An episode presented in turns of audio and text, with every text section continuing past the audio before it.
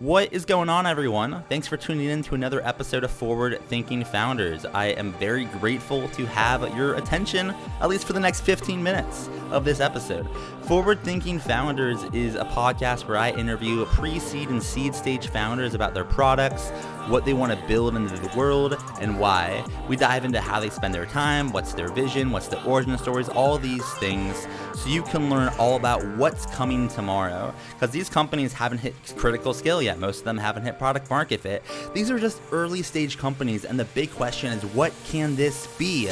And in this podcast, we bring that out. So, with that, I really hope you enjoy your time listening to today's episode. And I've already done 200 plus, so if you like this one, listen to some of the other ones, like with Amadi Kund, Austin Allred, Leah Culver. We have great interviews, so check it out. Enjoy the repository. And for now, let's get into today's episode. Here we go. All right, how's it going, everyone? Welcome to another episode of Forward Thinking Founders, where we talk to founders about their companies, their business for the future, and how the two collide. Today, I'm very excited to be talking to John Quinn, who's the CEO and co-founder of Exos Aerospace. Welcome to the show. How's it going? It's going fantastic. Uh, yourself? I'm doing really well. It's another day talking to more founders about all interesting th- interesting things that they're working on. You know, and I, I couldn't be happier. And kind of with that, I'd love to dive into what you're working on. So, for people that haven't heard of Exos Aerospace, what is it? What are you working on? Oh wow! So Exos is working on the future. And I'll leave it kind of at that for a minute to ruminate, but uh, certainly appreciate you bringing us on today and what you're doing there, Matt.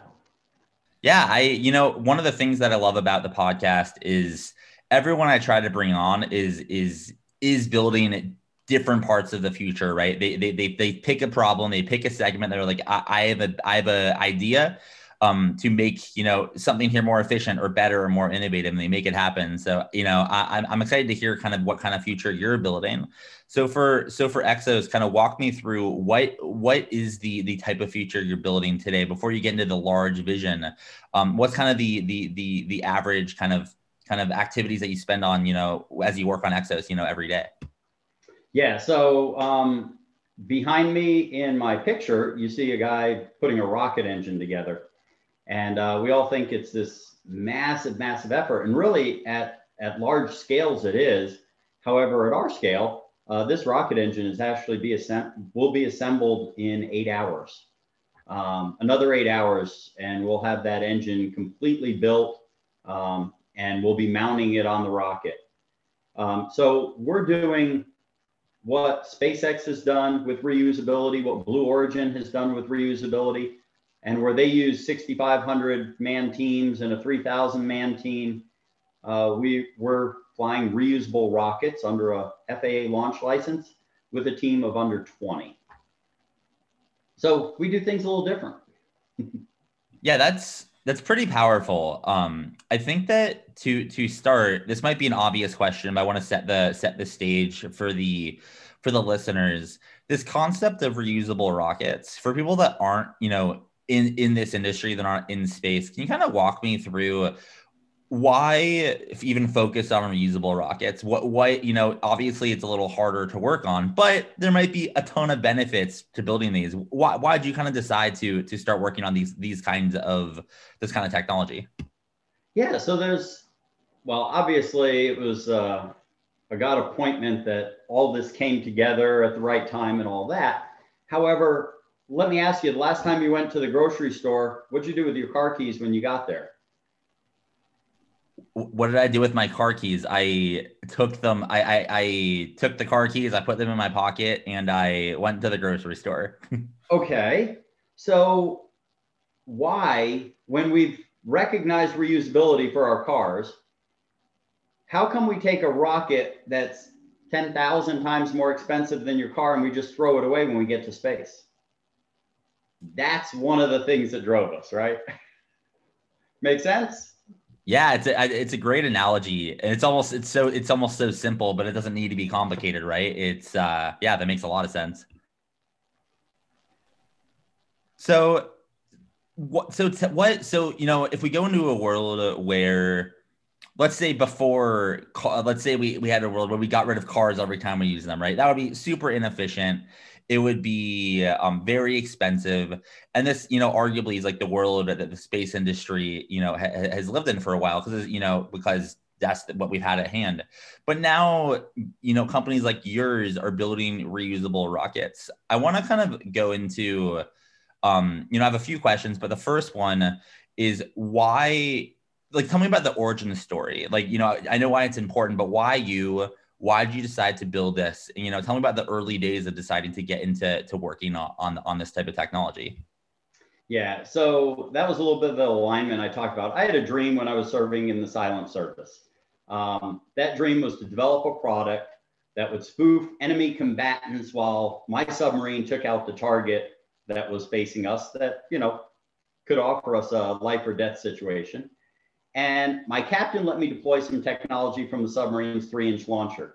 Now, this really isn't done. We did it during war games, um, and it was very successful. So, flash forward 25 years, and the electronics had caught up with my idea because when I built this device, the electronics would fill a room and I had a little small three inch device.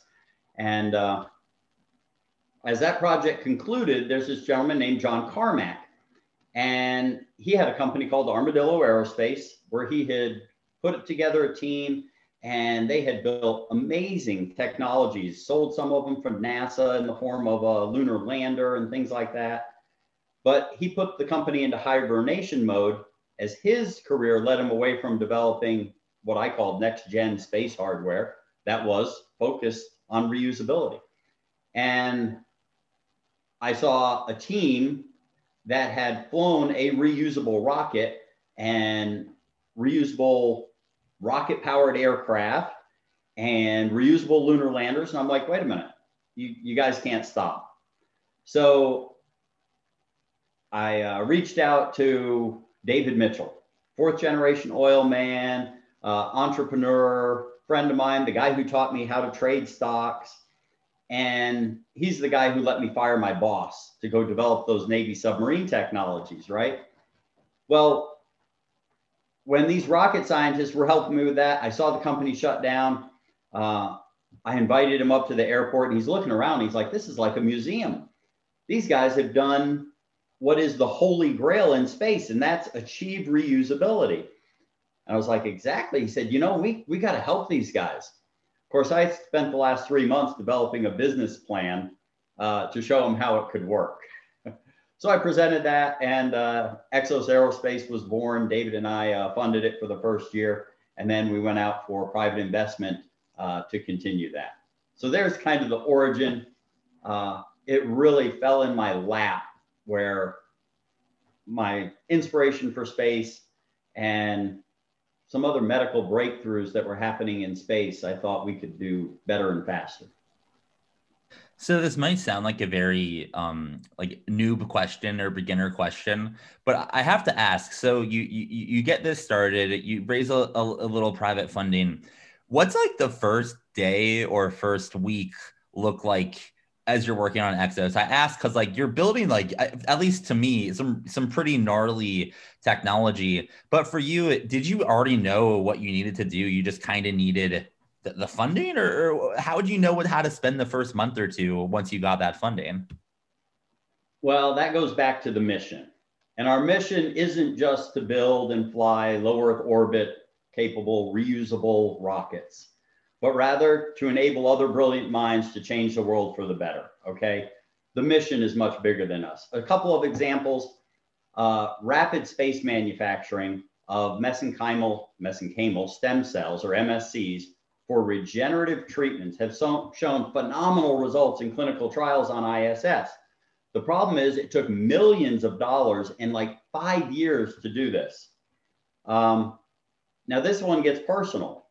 Uh, Dr. Zubair of Mayo Clinic and the Center for Applied Space Technologies put these stem cells up in space. They did clinical trials after that for treating hemorrhagic stroke.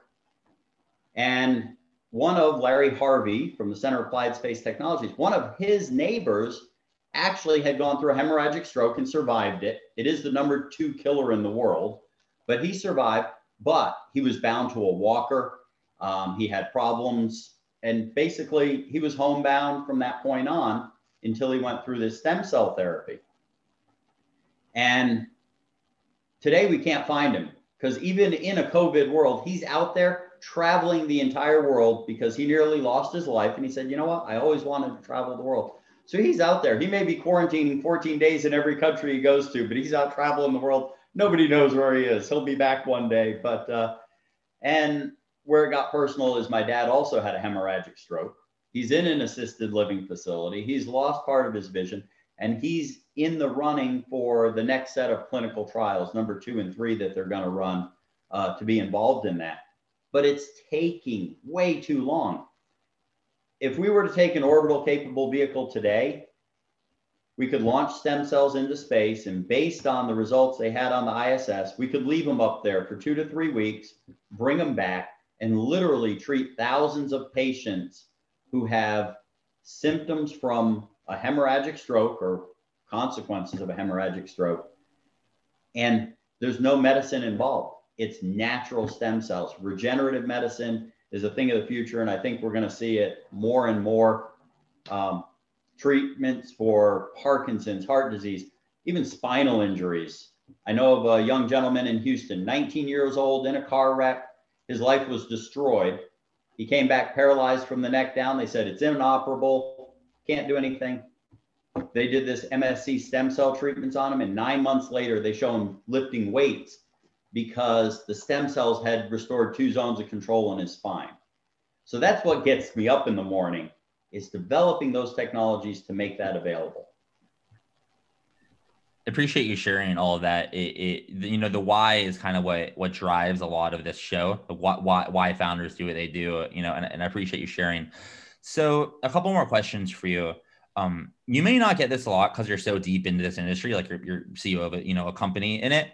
But I have to ask, are, do you do you ever get responses of when you say you're working on this? People are like, "Oh, space, like is that an industry?" Or like, "Oh, space, like what is there to do there?" Like I think a lot of people in in in you know that aren't in the industry see space as this you know this thing, but they don't see it necessarily as an industry or a market. What do you do to like kind of like help people understand that this is this is a thing and it's growing very quickly? uh, it depends how well I know them, um, but. Uh Great question. We get it all the time. It's like, why are we spending all these billions and billions of dollars? Why does NASA even exist? And it comes back to, you know, 90% of the time, um, I'll start with this one. You don't wear glasses. And usually it's, you know, someone who uh, may be older when I start with that question, but you don't wear glasses. Well, yeah, I had LASIK. And you know, there are millions of people out there now that have had LASIK. Well, that came out of the space program. Or I have diabetes, and uh, they're on Diabinese. Or wait a minute, those came out of the space program. And I just start sharing with them the different things that have come out of the space program, all the way down to their memory foam mattress that they love, um, and show them how much space impacts life on Earth. And it's not that we're going to space; it's and I say this often the earth is a horrible place to make things. It is just horrible. There are contaminants in the air. There's 14.7 pounds of pressure pushing down on anything you make. And we contaminate the environment when we do it. So, what if I could take, and you can imagine it, take this pencil, right? You wanted to print this with, oh, I need a darker color pencil, but you've got a pencil or an object and you want to print this in space. Well, in space, you could literally print this a thousand meters long and it would be a straight rod, right? On Earth, what would happen? It'd bow as soon as we got a couple of feet out because of the materials. We just can't do things on Earth that we can do in space. And beyond that, going back to the stem cells, our cells inside our body aren't under pressure. Oh, wait, you don't have pressure in space. So now when we start looking at cells and manipulating cells and combining medications and things together in space, it's just like it would happen in our body. And it's kind of hard to uh, have a centrifuge going and a vacuum pulled on that centrifuge and emulate what's inside the body where I mean, we go to space and back in 20 minutes. You can kind of see uh, the reentry here under Drogue behind me. And what if you could do in 20 minutes what now takes months? I want to dive a little deeper in, in, into that a little bit, a little, a little step left in that you mentioned, you know, for someone that's not as educated on this, like myself, you know, until recently, um, I you kind of look at space like oh, there's Earth and, and there's space, and but you just mentioned and what I'm kind of learning, I might screw up the words if I do, I apologize, but like lower Earth orbit or like you know you'll you'll correct me but that there's like a part that's like kind of earth but kind of space and and then there's probably a layer after that layer after that. How do you as a pioneer in the in, in this industry you know building this today um like how do you look at space as a as a um as a place to innovate in do you want to innovate like a trillion miles away or is there part of space that you're kind of aiming for and how do i even think about that as like an average tech person but that doesn't have that much knowledge on space yeah so you know, would you go 130 miles uh, to go to a really great steak restaurant? It depends. I mean, probably. I mean, if it's a great I'm steak, buying. yeah, yeah, yeah, I'm in. All right. So here's the International Space Station. It's 130 miles up or 150 miles up, and we can do things there that we can't do anywhere else.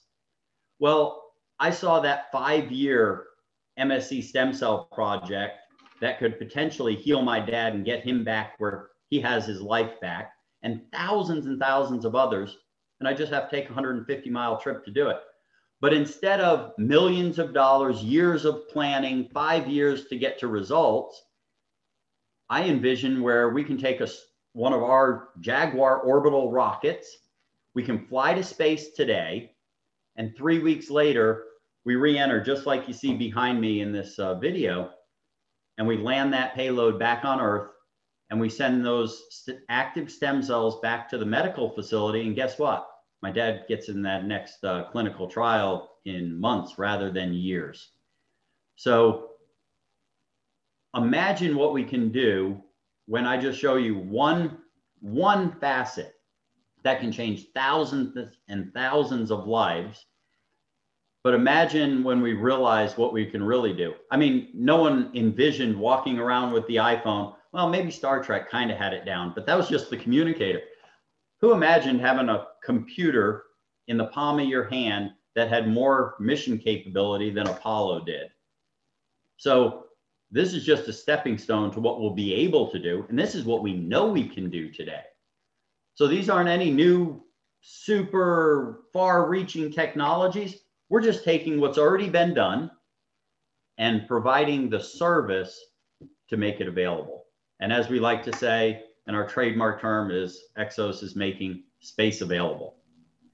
So let's let's go back to let's go back to Exos. I appreciate you kind of educating me on, on some of these things. I, have a couple more questions. Um, and that is, you know, if I was taught, if you were, you know, a, a SaaS founder building a productivity app, and I asked you, what do you spend your average day on? I think I could probably like guess what you spend your time on. But I, I could have no idea. I have no idea what you spend your time on now because this is such a gnarly type of industry for me. So my question for you is, what do you, what does an average day look like for you? What are you spending your time on, and what's a day in the life of, of a co-founder and CEO of this company? Um, there is no average day. okay, so if you look behind me, um, yeah, an average day might look like this, where you've got a rocket hanging from a from a big crane and you literally hover the rocket. You say, Can I make this thing stand up like a pencil on its rocket engine? And then you come back the next day and you go, Oh, the ACS thrusters weren't quite powerful enough. Let's make one that's a little more powerful. And you're here running locks through these ACS thrusters and testing those out. Um, or you're building a new valve set and you're like, Hey, we need these valves to cycle faster. And uh, not have a problem when they're in freezing conditions like we're going to see in space. So I'll come in and the guys will be, yep, we're doing that test today. Or, oh, we're going to be uh, launching a nose cone today. And, you know, so it can vary from, you know, working on a single component to you're putting the whole system together. And uh, while that takes a little bit of planning, if it rains, you know, we're not going to go out and do the hover test. So we do something else so yeah, it's it's a constant variable work environment where things change and we do things different, and uh, we're not afraid to fail. but we believe in failing fast. And if you look behind me, this picture is about to get really dramatic. And uh, Elon prescribed to this, and I believe that's one of the things that let him uh, succeed and move faster than NASA ever did, because it was okay to fail, but it was fail fast. So uh, those are risk mitigation things that we can do, um, and we can still keep people safe. And particularly in our case, we're not carrying humans, so everything's autonomous. But uh, yeah, it's a exciting job every day and always different. And if you were to take what you're doing, you know, every day, zoom out a ton, maybe 10 years, 20 years, as far as you want to look, um, what what does the future, you know, look like in, in a world of where, where, this is a really big company? I guess in other words, what's the big vision here, and what direction are you rowing in every day? Yeah, so the big vision is ultimately that we're flying rockets every day. We're launching them from the air over the ocean, so we don't interfere with uh, air traffic because that is already a problem. You know, SpaceX said they were launching every day. Uh, we would fly millions and millions of miles of extra just to get into Florida because we'd have to be flying around their zone all the time. And we're going to get away from that because we'll be doing air launch of our rockets. So they'll be out over the ocean, outside, away from the actual physical uh, areas that have problems.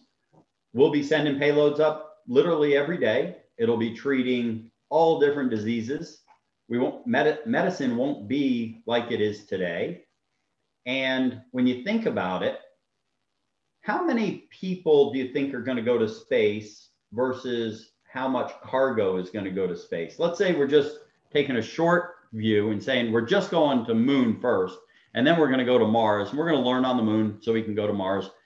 Um, how much do you think how much of the payload in percent do you think is going to be actual human payload?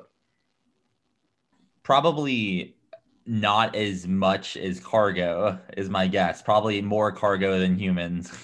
Yeah we might have a couple of percent and everyone is looking to uh, make these phenomenal vehicles and nothing against them but they cost too much i mean 62 and a half million dollars for a falcon 9 is worlds better than the space shuttle at 1.27 billion a launch right that's that's groundbreaking.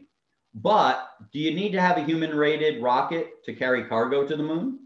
Or do we make these autonomous vehicles that we can make less expensive, keep them reusable, and uh, not put the oxygen systems and everything you need to support life on them? Just start sending robots to take cargo. And that's where I see us in literally in 10 years. I see us taking that cargo to space um, as a carrier of non-human payloads. This is awesome. Talking to you makes me just like fit, like it's like unlocks a whole new frontier for me. And it's something it's a frontier you think about all the time, but a lot of people don't, right? And that's one of the fun things about this podcast. In order to make this happen, you know, to help you make it happen faster, just help you out, what can the forward thinking founders community do to, to help you out? Are you hiring? Are you raising money? Are you looking for partnerships? How can the listeners assist? Yeah, we really are looking for um, strategic partners. We know how to raise capital. We've uh, been pretty successful at that. We've raised $5.7 million uh, from private investors. Great group. I mean, I talk to those guys regularly. We have an insiders page that we actually uh, share almost every week. We've got something out there uh, giving them updates on what's going on with the company. Um, but they're friends and they're investors, but they're not strategic as far as they're not the ones who are going to tie us in with ULA and Boeing and SpaceX and uh, Air Force. And, you know, we're already doing an Air Force contract, but they're not the ones who are going to say, okay, this is the vision of hypersonics and this is how you can help. We need some of that strategic alignment um, and some strategic investors for our current round, which is just really kind of a bridge loan to so we can complete the U.S. Air Force contract that we uh, should be getting the actual contract number this month. According to the Air Force, they may be delayed a little, but we'll see. Um, so it's a bridge loan. It's also to go back and fly our next uh, Sarge rocket, which will be a revision that's up one from the last one to uh, give us greater capabilities and just build on what we learned. Um, our team is pretty neat. If I had to describe the guys, you know, they uh, wake up in the morning and they've designed something. In the afternoon, they build it. Uh, in the evening, they test it. And the next day, they come back and they work on the iteration. They go back through that design cycle very rapidly. And uh, the engine you see firing behind me here is actually the third of its kind. And in 90 days, uh, it was a little longer cycle than that day, but we designed it in a week. We built it in a week. We tested it for a week and we iterated the next week. And in 90 days, we had built three complete rocket engines to get the one that uh, is going to take Sarge 2 to space here, probably in the second quarter. I love the the quick iteration. You know, it doesn't matter if you're building an iPhone app or rockets. It's kind of it's kind of all the same, right? Um, now, my last question for you is: if someone wants to learn more about what you're doing, they're really excited. They maybe want to partner somehow. You know, how can they find you online? What's your URL? Are you on social media? Can they email you? How can they get in touch?